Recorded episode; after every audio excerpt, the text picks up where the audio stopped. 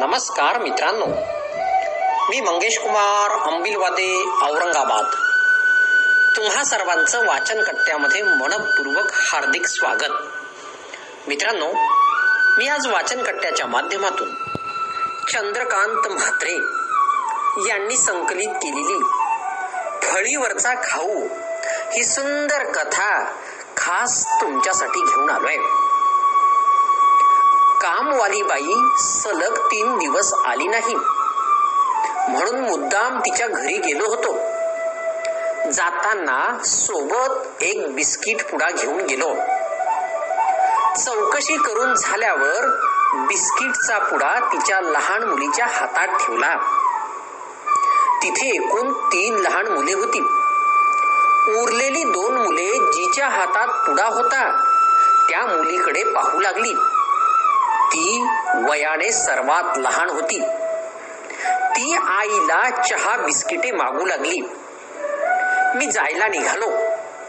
मला गल्लीच्या कोपऱ्यापर्यंत सोडवण्यासाठी बाई पण बाहेर आली. पण बाहेर येण्यापूर्वी तिने लहान मुलीच्या हातातला पुडा काढून घेतला. वरती फळीवर ठेवून दिला. आल्यावर वाटून देते. असं म्हणून लेकरांना पाच मिनिट थांबायला सांगितलं. राग नाराजी आणि दुःख सार काही त्या लहानीच्या चेहऱ्यावर स्पष्ट दिसत होत. आपल्या हातात दिलेला खाऊ इतरांशी वाटून घ्यायची तिची अजिबात इच्छा दिसत नव्हती. तिच्या घरी एकूण किती मुलं आहेत याचा मला अंदाजा नव्हता. या प्रसंगानंतर मला माझ्या घरी आणली जाणारी आणि कधी कधी न खाताच वाया जाणारी बिस्किटे आठवली. कधी आठवण नाही म्हणून कधी आवडली नाहीत म्हणून तर कधी जुनी झाली म्हणून किती बिस्किटे टाकून दिली असतील याचा काही हिशोबच नाही.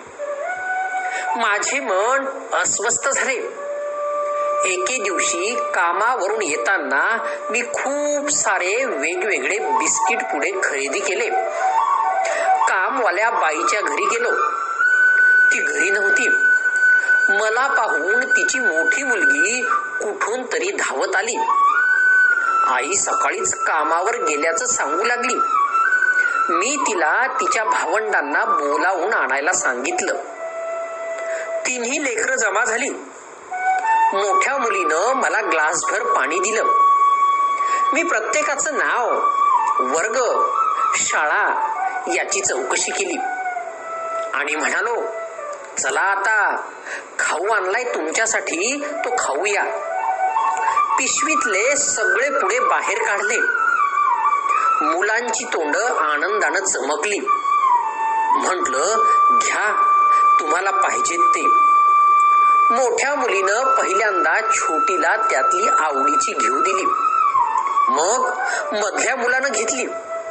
सर्वात शेवटी मोठ्या पोरीनं मला विचारलं की एवढे कशाला आणले? मी म्हंटल सहज आणले ग. लहान मुलीनं तिच्या वाट्याचे दोन पुढे तिच्या लहानशा हातात पक्के पकडले होते. ती मला म्हणाली हे बंदे माझेच ना? मी म्हंटल हो त्यातली सगळी बिस्किट आता तुझी एकटीचीच. अगदी सगळी तुझीच. आजकाल आपली मुलं बहुधा एकुलती एक असतात. घरी आणलेला सगळा खाऊ त्यांच्या एकट्याच्याच मालकीचा असतो.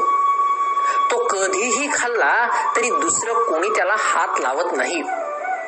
एखाद्या वस्तूवर आपली आणि फक्त आपलीच मालकी असण्याची भावना आत्यंतिक सुरक्षिततेची असते. आपलं घर आपले पैसे आपलं शेत आपली माणसं सर्व काही. शेअरिंग वगैरे बोलायला ठीक आहे. पण प्रत्यक्ष जीवन जगताना आपल्या खास आवडत्या वस्तू लाडकी माणसं. इतकंच काय? काही विशेष प्रसंग सुद्धा कुणाशी शेअर करायला आपल्याला आवडत नसते.